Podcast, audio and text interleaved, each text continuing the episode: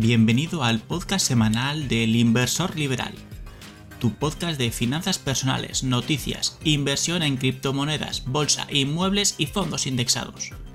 ¡Empezamos!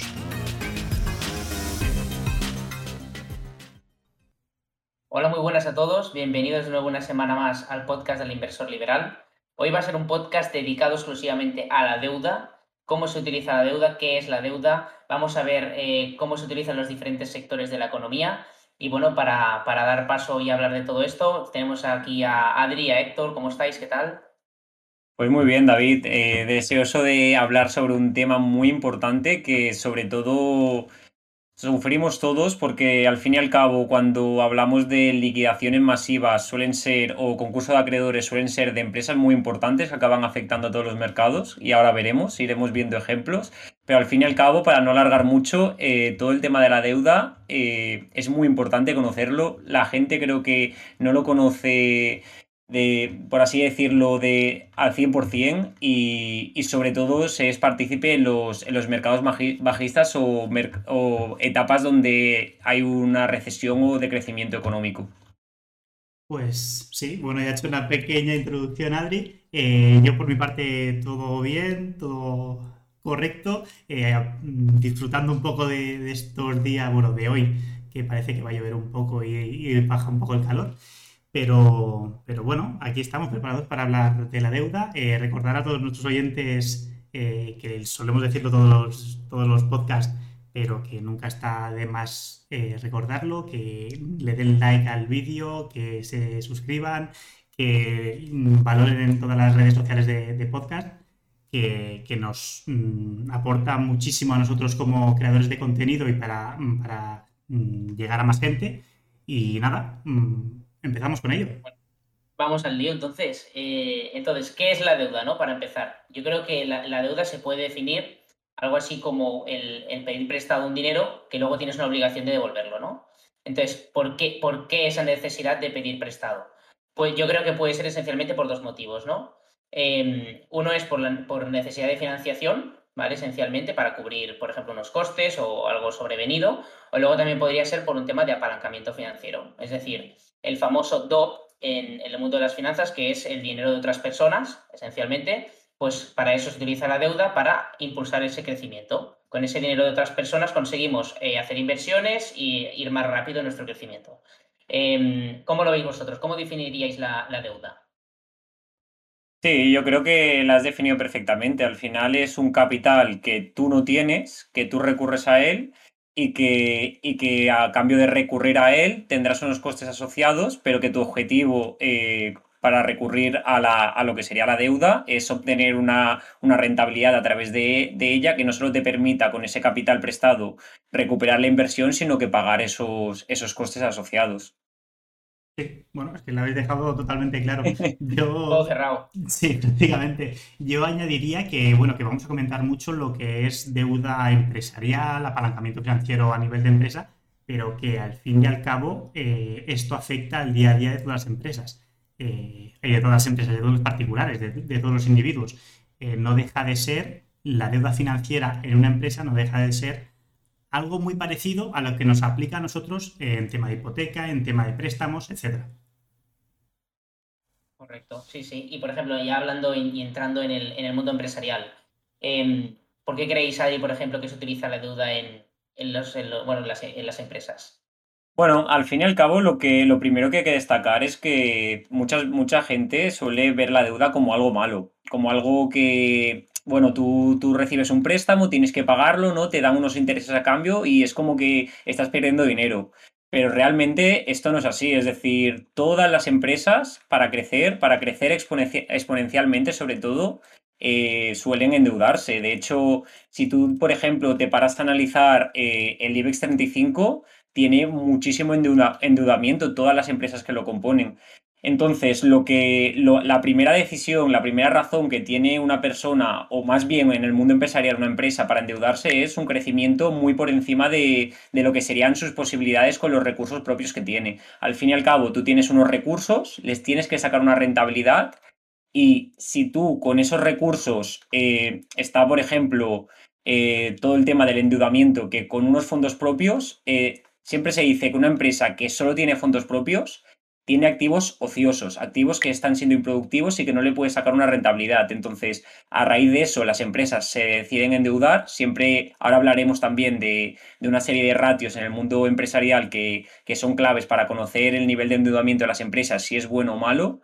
Eh, pero al fin y al cabo deciden las empresas endeudarse para equilibrar esa balanza entre fondos propios y fondos ajenos y que a cambio de obtener esos fondos ajenos sirvan como inversión para ya sea inversiones financieras, inversiones en activos, incluso algunas empresas inversiones en criptomonedas, como lo posteriormente comentaremos, y que se permita obtener unas rentabilidades que, como he dicho antes, no solo te permita eh, devolver el préstamo en su, debido, en su debido momento, sino generar unos recursos, eh, una rentabilidad que sin ello no sería posible.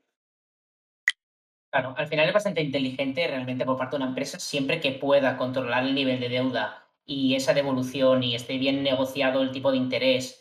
Eh, es bastante inteligente disponer de dinero de otras personas, en este caso de entidades financieras o de inversores, para, para obtener un rendimiento aún mayor que te permita eh, devolver ese dinero y aparte seguir creciendo, ¿no? O hay empresas, por ejemplo, que necesitan la deuda para, bueno, porque saben que pueden seguir creciendo, pero que ahora mismo con el dinero que tienen de sus ventas no consiguen llegar a, bueno, a, crecer todo lo que podrían crecer, incluso tienen un problema de que tienen más demanda que la oferta que pueden dar, ¿no? Esto también, la deuda, pues permite eso, pero siempre cuando esté, bueno, esté el tema controlado, ¿no? Y, y el ratio de endeudamiento, pues no, no se dispare, ¿no? Eh, entonces, hay, un, par de conceptos que creo que los, los puedo explicar con bastante criterio, que es el ROI y el ROE, que mm, esencialmente pues, son muy importantes para, de cara a un inversor y de cara al, tema empresarial, ¿no? Sí, al fin y al cabo, eh, eh, tenemos, siempre se comenta que a nivel empresarial, cuando haces un análisis económico de la empresa, te salen los conceptos de ROI y ROE. Eh, no vamos a entrar a, una, definición pura y dura, sino simplemente el ROI es la rentabilidad que tiene eh, la, inversión que ha realizado la empresa. Y el ROE es eh, la rentabilidad que tienen los propios accionistas de la empresa, ¿vale? La principal diferencia entre uno y otro es que interviene el apalancamiento financiero, lo que sería pues lo que estamos hablando de la deuda. Em, luego también lo que hay que comentar es un poco a nivel ya más de análisis financiero. Eh, hay una serie de ratios que sirven para, tú tienes un balance de la empresa, tú tienes el balance, el balance económico y te permite saber eh, qué capacidad tiene la empresa, ya no solo de hacer frente a lo que sería la solvencia, hacer frente a los pagos en el corto plazo, sino cómo endeudada está la empresa y qué problemas puede tener a raíz de eso. Es como ha dicho, el primero es como ha dicho David, el ratio de endeudamiento, que es simplemente lo que sería el, pasivo, que para quien no lo sepa, el pasivo de, una empresa son todas sus deudas y obligaciones, tanto corto plazo como largo plazo. Eh, sería la ratio pasivo entre patrimonio neto, patrimonio neto, perdón, que son los fondos propios, ¿vale? Entonces, esta ratio lo que te mide es dentro de todo tu exigible, toda la parte de pasivo y patrimonio neto, qué, parte corresponde a lo que sería la, financiación ajena o, deuda. Se suele decir que la, ratio debería estar entre un 0,40 y un 0,60. Si está por encima es que la empresa está muy, muy endeudada, tiene más, si está por encima de uno, por ejemplo, tiene más pasivo que patrimonio neto, que eso sería un grave problema, y si está por debajo, eh, es que tiene, se suele tener siempre más fondos propios, patrimonio neto que pasivo, pero siempre en, un equilibrio moderado para que la deuda sea rentable. Perfecto, perfecto. Pues una explicación absolutamente detallada y, muy buena sobre la ratio de, endeudamiento. Y, por ejemplo, la, deuda en el caso de las empresas, eh, ¿cómo se puede utilizar? Bueno, por ejemplo, eh, el, ejemplo clásico o, más mm, de a pie de calle, eh, imagínate que eres una empresa, eh, consigues una financiación externa y gracias a esta financiación puedes contratar nuevos trabajadores. al contratar nuevos trabajadores, el rendimiento de la empresa es superior y podrás producir más, podrás generar más ingresos para, el propio, para la propia organización. Sí, otro ejemplo, otro ejemplo muy fácil y que todo el mundo puede conocer en el día a día es simplemente el hecho, Val, tú, tienes una empresa, tú tienes una capacidad de, producción determinada y dices, yo tengo, ahora mismo tengo unos ingresos, pero yo creo que soy capaz de obtener más ingresos. ¿Qué es lo que hacen muchas empresas? Recurrir al endeudamiento para eh, hacer una, construir una nueva fábrica, financiarse y construir una nueva fábrica, por ejemplo, para volver a producir más y seguir produciendo. Son ejemplos muy básicos, pero que permiten entender que tú eh, obtienes una financiación ajena que te permite financiar una adquisición de activo para tú poder, al fin y al cabo, rentabilizar esa inversión y generar beneficio, mucho más beneficio en el medio, medio largo plazo. Sí, este tipo de endeudamiento, por ejemplo, tiene bastante sentido porque se basa en una expectativa de que tienes una demanda eh, muy grande y tú sabes perfectamente que puedes aumentar tus ventas. Em, pero también, por ejemplo, no hay que caer en la trampa, por ejemplo, de empresas como, como Netflix, Spotify, etcétera, etcétera, que son empresas que eh, siguen tirando y siguen pidiendo prestado eh, a los mercados y a los, bueno, a los bancos y realmente no están consiguiendo ser rentables, ¿no? Entonces, ahí tampoco hay que alimentar una falsa sensación de que en algún momento lo llegaré a ser. Eso desde el punto de vista del inversor hay que tener mucho cuidado porque el, bueno, en caso de quiebra o en caso de, recesión económica, el, bueno, está descontado que no va a poder hacer frente a ningún tipo de pago. Y, ya entrando también un poquito en, bueno, en los problemas que podemos encontrar de una empresa muy endeudada, ¿no? Em, realmente, por ejemplo, una empresa muy endeudada, por poner un ejemplo, tiene un, un problema muy grave a la hora de dedicar eh, los beneficios a pagar esos impuestos, eh, perdona, a pagar esos intereses, ¿no? Eh, impuestos también pagan mucho los que tienen beneficio.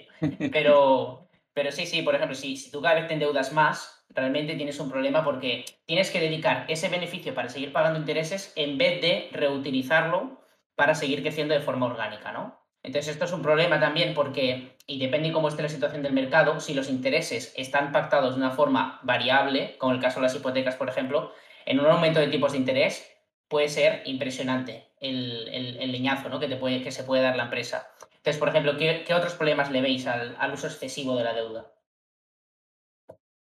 Bueno, eh, sí, lo que, lo que está pasando en la actualidad con todo el mercado bajista en criptomonedas, por ejemplo, bueno, el mercado bajista está, está globalizado ¿no? en muchos mercados, pero, pero concretamente el de criptomonedas y el ejemplo de Triarrow Capital, que luego entraremos más en detalle con ello, pero es, es, otro de los ejemplos claros de que en una recesión o en un mercado bajista, eh, las empresas, aquellas que están más apalancadas o que tienen una deuda mayor, eh, lo van a sufrir más. Sí, al fin y al cabo, si tú tienes un exceso de deuda muy, muy grande, muy por encima de lo que deberías, eh, cuando todo el mercado va bien, tú esa deuda la puedes utilizar, como hemos dicho, mil ejemplos.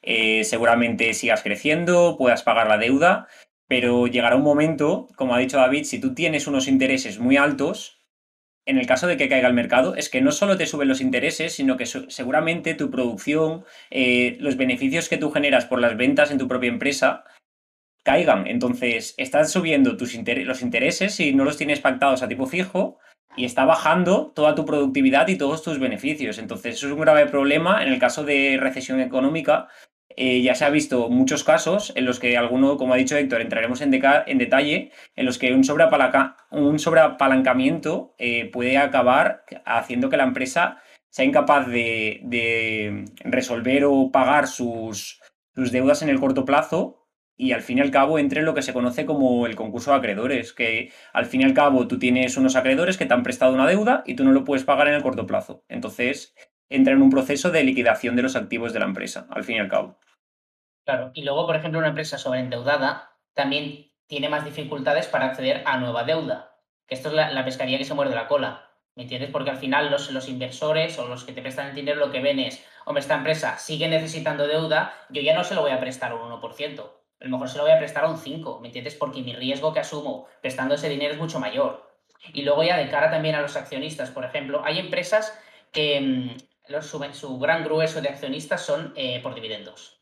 ¿Vale? ¿Por qué? Porque se han basado, eh, han basado el atractivo de su empresa en remunerar a los accionistas con dividendos. ¿vale?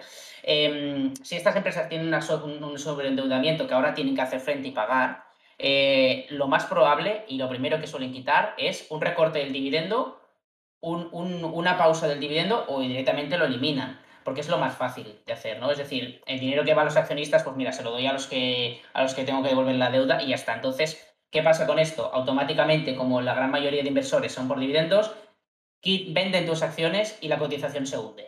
Entonces, eh, bueno, eso es un problema para las empresas y los que invirtáis en dividendos tenéis que mirar esencialmente siempre el endeudamiento de la empresa. Y bueno, eh, luego también eh, la deuda es un factor muy importante en el sector inmobiliario, ¿no? Si queréis lo comentamos un poquito por encima.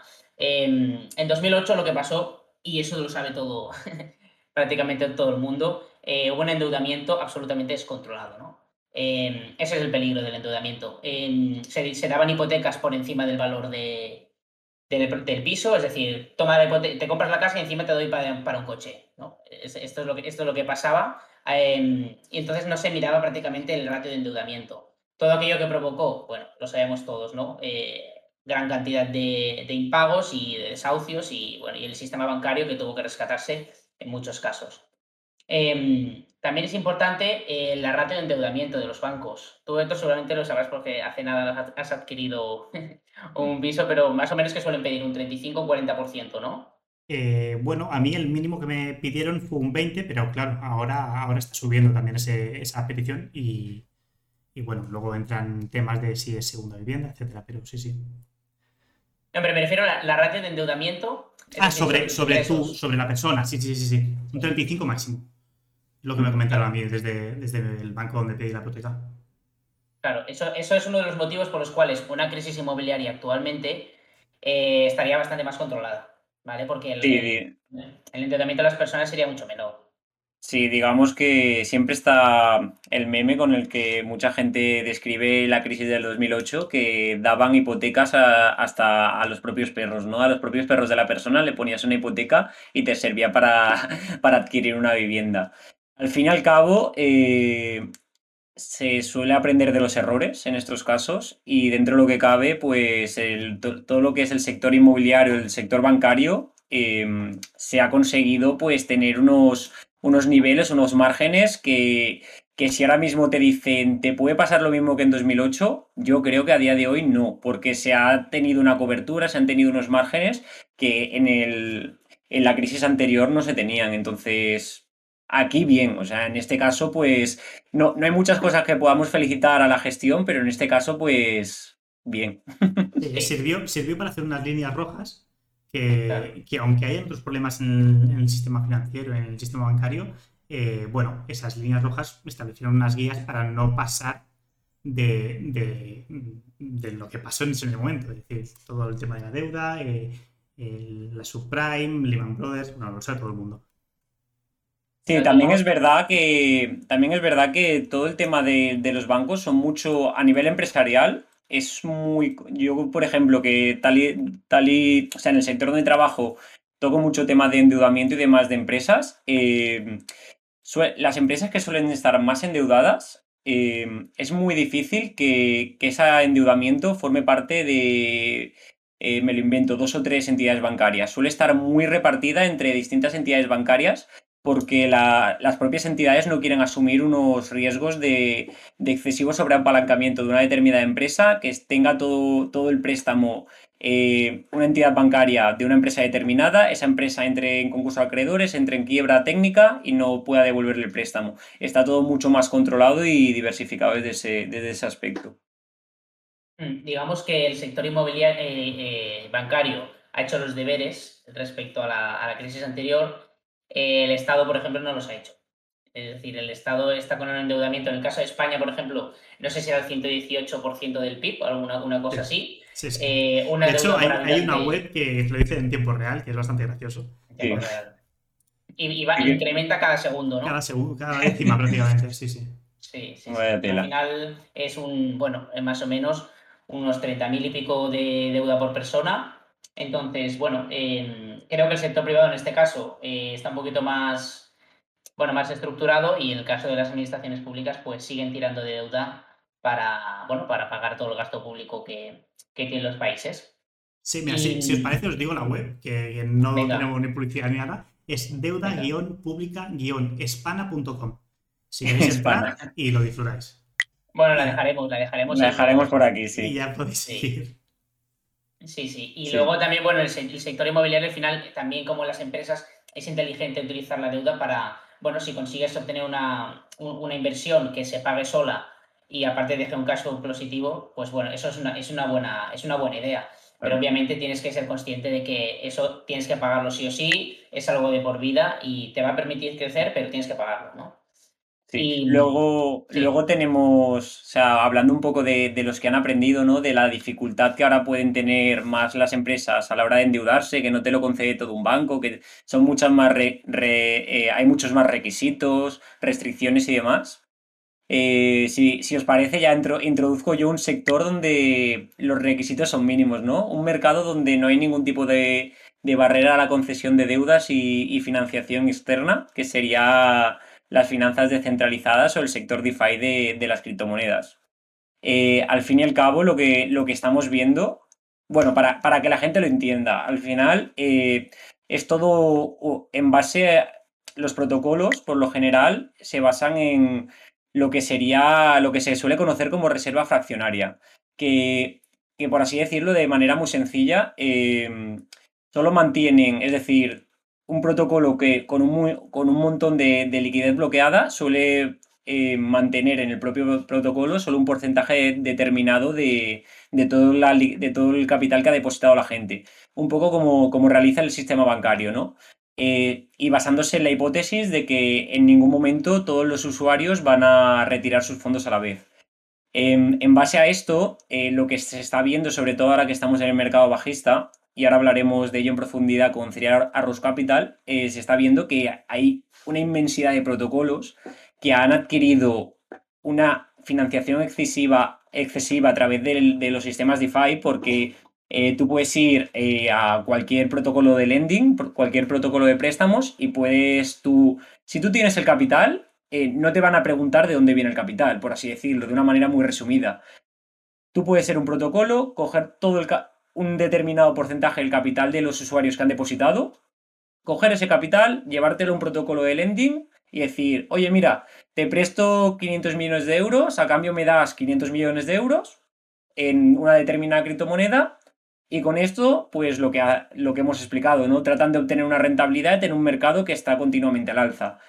¿Qué es lo que ha pasado? Pues que, que, el mercado de las criptomonedas ha bajado drásticamente, muchos protocolos tenían un endeudamiento excesivo y ahora realmente se está viendo, están eh, congelando todo tipo de, salidas de capital de los usuarios, están viéndose un montón de empresas que están cercanas a las liquidaciones y, es bastante peligroso, es muy peligroso. Sí, esencialmente lo que están haciendo eh, al, prohibir retirar el dinero de los, de los protocolos es un poco lo que se conoce como un corralito. Eh, esencialmente. Porque cuando, por ejemplo, yo me acuerdo los, los, ancianos en, Grecia que no podían retirar eh, cierto dinero del banco de la pensión y tal, ¿no? o al día te ponían un importe máximo de 50 euros. Sí, en Argentina también pasó anteriormente, en los 90, sí, sí. Pues ahora estos protocolos DeFi que hace seis meses eran lo mejor del universo porque cogías con, con una paridad con el dólar y te daban un 7, un 8% de rentabilidad, anual, que aquello era impresionante, se está viendo que la situación ahora precisamente en seis meses ha cambiado radicalmente, ¿no? Sí, sí, esto me recuerda a la frase esta de Warren Buffett de cuando baje la marea se verá quién nadaba desnudo. Eh, es, tal cual, es tal cual. Sí, sí, sí. sí. Y, entonces, ¿qué, ha pasado? ¿Podéis explicar un poquito más qué ha pasado precisamente con, esta empresa, con este protocolo? Adelante, Adri, que, que tú lo tienes muy por mano. Bueno, al final eh, eh Rose Capital es un fondo de cobertura de, criptomonedas, un hedge fund como, se llama, con, sede en Singapur, que lo que ha pasado es que ha entrado en, lo que hemos dicho antes, en concurso de acreedores. Eh, eh, al fin y al cabo, no, lo que hemos dicho, ¿no? No puede atender los, los, pagos, de, los pagos inmediatos de, los acreedores en cuestión de, lo que estamos hablando, de endeudamiento y financiación ajena. Eh, para que os hagáis una idea, esta empresa en, lo que sería el bull run del mercado cripto, cuando había una capitalización de mercado de, eh, de 3 trillones, eh, que fue más o menos, creo que por noviembre, esta empresa se, se, decía que tenía una serie de criptoactivos que estaban valorados en 10.000 millones de dólares. Em, ahora, lo que, para que os hagáis la idea, ha entrado en concurso de acreedores porque no puede hacer frente a la devolución de un préstamo con, con Deribit, eh, un protocolo de lending, que por valor de 80 millones de dólares. Es decir, ha pasado de tener unos activos valorados en 10 mil millones de dólares a no hacer frente a una deuda, a una deuda inmediata de 80 millones de dólares. no sé, no sé cómo lo veis. Entonces...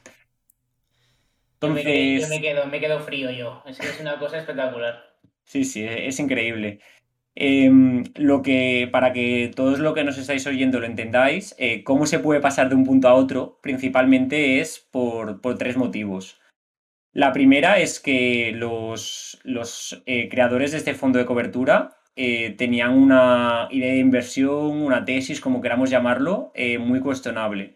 Ellos consideraban que justo en la subida posterior a la caída del coronavirus, las criptomonedas habían entrado en una etapa que se conoce de superciclo que al fin, al fin y al cabo es eh, lo que se dice como una tendencia en la que el incremento de los activos de un mercado, eh, el, incremento, el incremento del precio, perdón, eh, no deja de subir. Al fin y al cabo, un mercado, tú tienes un mercado, unos activos y estos no paran de subir y sin temor a bajar. Esto es lo que se conoce como superciclo.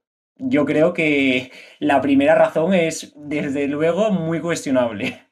Esto es lo que se conoce como eh, bueno, eh, quiero montar una empresa que estoy seguro que desde el día uno va a dar beneficios y que cada año los va a dar mayores, ¿no? Así de entrada. Es decir, no, no te cuestionas ni que, ni que esto no sea así. es un planteamiento inicial ya catastrófico. Sí. que estamos siendo muy generalistas, pero al fin y al cabo, si tú te basas, porque es que hay pruebas, hay de los creadores, ahora mismo no me acuerdo del nombre, pero tenían tweets eh, diciendo que es lo que estamos comentando, que había que las criptomonedas iban a incrementar, que no, que no nos preocupásemos, que, no iban a caer, que no iban a caer nunca los valores que estamos viendo. Sí, de hecho, entraban en el superciclo este cuando, el, cuando la capitalización de, las criptomonedas era superior al oro. En el momento que era superior al oro, eh, ya está. Ya estoy en superciclo, nunca va a caer, eh, todo el mercado de criptomonedas siempre va hacia arriba y además englobaban todo el mercado de criptomonedas. Exacto. No decían que, bueno, Bitcoin eh, no va a bajar de 20.000. Bueno, ok. Mm, lo podemos poner entre comillas, podemos dudar un poco, pero englobar todo el mercado como que siempre va hacia arriba es, una estrategia eh, totalmente ridícula. Sí, entonces por recapitular, pasando de, de, lo que hemos dicho, desde el momento en que había 3 trillones de capitalización de mercado, ahora mismo no llega ni a un trillón. Simplemente por eso, ya haciendo cuentas, el mercado ha bajado prácticamente entre un 60 y un 70% en general. Partimos de esa base y partimos de, su tesis de que el mercado estaba en un superciclo para lo que sería el segundo punto, que ellos han invertido en ciertos criptoactivos esperando unas rentabilidades eh, exageradas, por así decirlo, y que al final eh, ya no solo han caído un 60 o 70%, sino que han caído rotundamente. Eh, tenemos el ejemplo que creo que habían invertido 260 millones de dólares em, en, la, moneda estable del, ecosistema de Luna, que es UST. Y como ya sabéis, pues esto ha ido a valores próximos a cero, por, lo que toda esa inversión podemos dejarla como perdida, ¿no? Pero bueno, teniendo en cuenta estos dos puntos, simplemente en el caso de que no pudiesen pagar, eh, o sea, lo que tendrían sería pérdidas ellos mismos y ya está. Podrían quebrar la empresa, podrían cerrarla y no habría ningún tipo de problema. El tercer problema es lo que estamos comentando ahora mismo, eh, el exceso de apalancamiento que han tenido. Han, eh, han, tenido muchísima deuda, muchísima cantidad de deudas. no se saben los valores exactos, pero se especula que más de la mitad de los 10.000 millones de dólares que estaban valorados esos criptoactivos eh, estaban apalancados. Entonces, al fin y al cabo, para que, lo, para que la gente lo pueda entender, si ellos prestan 50, 50 bitcoins, por ejemplo, con un colateral de 50 a un valor determinado en ese, en ese momento, que era un momento alcista donde el, precio estaba súper alto. Pues ahora mismo esos 50 Bitcoin que, tienen como colateral, que han prestado a cambio de, recibir la, cantidad de financiación determinada, eh, valen mucho menos. Como valen mucho menos, los protocolos de, de préstamos lo que dicen es, a ver, si tú, si tus activos valen mucho menos, eh, yo tengo, estoy teniendo ya problemas de, decir de, eh, a ver si no me lo vas a poder devolver realmente. Entonces hacen lo que se conoce como un, margin call, que, un margin call, que es simplemente eh, a causa de esta depreciación de los activos, te dicen, tú no me puedes garantizar el préstamo ahora mismo, o me pagas una cantidad determinada, o, o aumentas la posición de deuda, una de dos. Porque temen a eso, a que no puedan hacer frente al préstamo y que al fin y al cabo eh, se, acabe quedando lo que está pasando ahora, concurso de acreedores, ahora mismo eh, liquidación de todos los activos de la empresa y, perder toda la, financiación que tenían estos prestamistas. Al final, el pequeño inversor eh, es difícil que, pueda controlar todos estos factores, pero sí que es muy importante y yo creo que compartimos todos este, este mensaje que voy a lanzar eh, antes de invertir tenemos que intentar conocer lo que, a dónde nos estamos metiendo. De hecho, yo tengo una máxima que ya lo he dicho en varias ocasiones, que no entro dentro, en aquello que no entiendo, no, no entro, no pongo un solo duro. Es así, porque no, no me quiero exponer. Eh, sí que es verdad que la deuda en el mundo, bueno, en general el mundo de los mercados financieros es interesante, ¿vale? Te hace, te hace crecer, ya hemos visto el caso de las empresas, el caso del, mercado inmobiliario, y también un poco guiados por la, yo es que ahora me estaba acordando después de esta macro exposición de, de Adri, que ha explicado muy bien el caso, de una frase de, de Arquímedes que seguramente mucha gente conoce, que está en un punto de apoyo y mover el mundo, ¿no? Que es una, es, bueno, es una frase interesante que se puede aplicar en, el tema de la deuda, ¿no? Por ejemplo, dame, dame, dame dinero, dame deuda y yo te haré, te creceré mucho más, ¿no? Es como la, la típica palanca y por eso sale el apalancamiento. Bueno, pues ya hemos visto un poquito la situación. No sé si queréis añadir algo más del mundo cripto. Por mí, Nada, dejado, sí, sí, es que Adri ha dejado al detalle. No, simplemente añadir que, muchos de los prestamistas siguen siendo protocolos del mundo cripto, siguen siendo exchange, siguen siendo diversas empresas, como por ejemplo BlockFi y demás, que ya se está viendo el, en el caso de BlockFi ya se estaba presumiendo un posible también riesgo de liquidación con a raíz de, lo de Three Arrows Capital y, otras distintas empresas. Y ha tenido que intervenir el, el exchange FTX, por ejemplo, para, financiarlos a ellos mismos. Entonces, el peligro de todo esto, ya para cerrar un poco todo el tema del sector DeFi, es que puede ser una bola de nieve eh, de, haciendo una catástrofe absoluta, que empiece Row Capital, pero eh, todos los protocolos DeFi que le han cedido a Row Capital tengan unas pérdidas masivas porque no pueden, no pueden recuperar esa financiación, sigan, se genere una cadena de liquidaciones que, que al final acaben afectando a los propios activos que son las criptomonedas, bajando su precio, su cotización muchísimo, y esto puede pasar perfectamente. Al final, ese efecto contagio, estamos en una economía global y es lo más normal. Em, bueno, pues yo mm, creo que ha estado un podcast bastante interesante. Yo creo que solo por, por la coordinación que hemos tenido hoy de, de venir todos de blanco, eh, ya merecemos un, un, buen like y un botón de, de, me gusta porque realmente ponerse todos eh, de acuerdo, sin ponerse de acuerdo es bastante meritorio. Sí, sí, porque eh, no le hemos hablado. Exacto. Entonces, bueno, yo por mi parte lo dejamos aquí. por favor, todos apoyadnos, dándonos, dándonos amor, dándole like, suscribiros. Y bueno, por mi parte lo, lo, podemos dejar por aquí. Pues sí, todo, todo explicado, todo listo. nada, nos hablamos la semana que viene. En otro podcast más. Siguiente episodio. Nos vemos la semana que viene, chicos. Muchas gracias por escucharnos. Un saludo. Hasta la semana que viene. Hasta luego.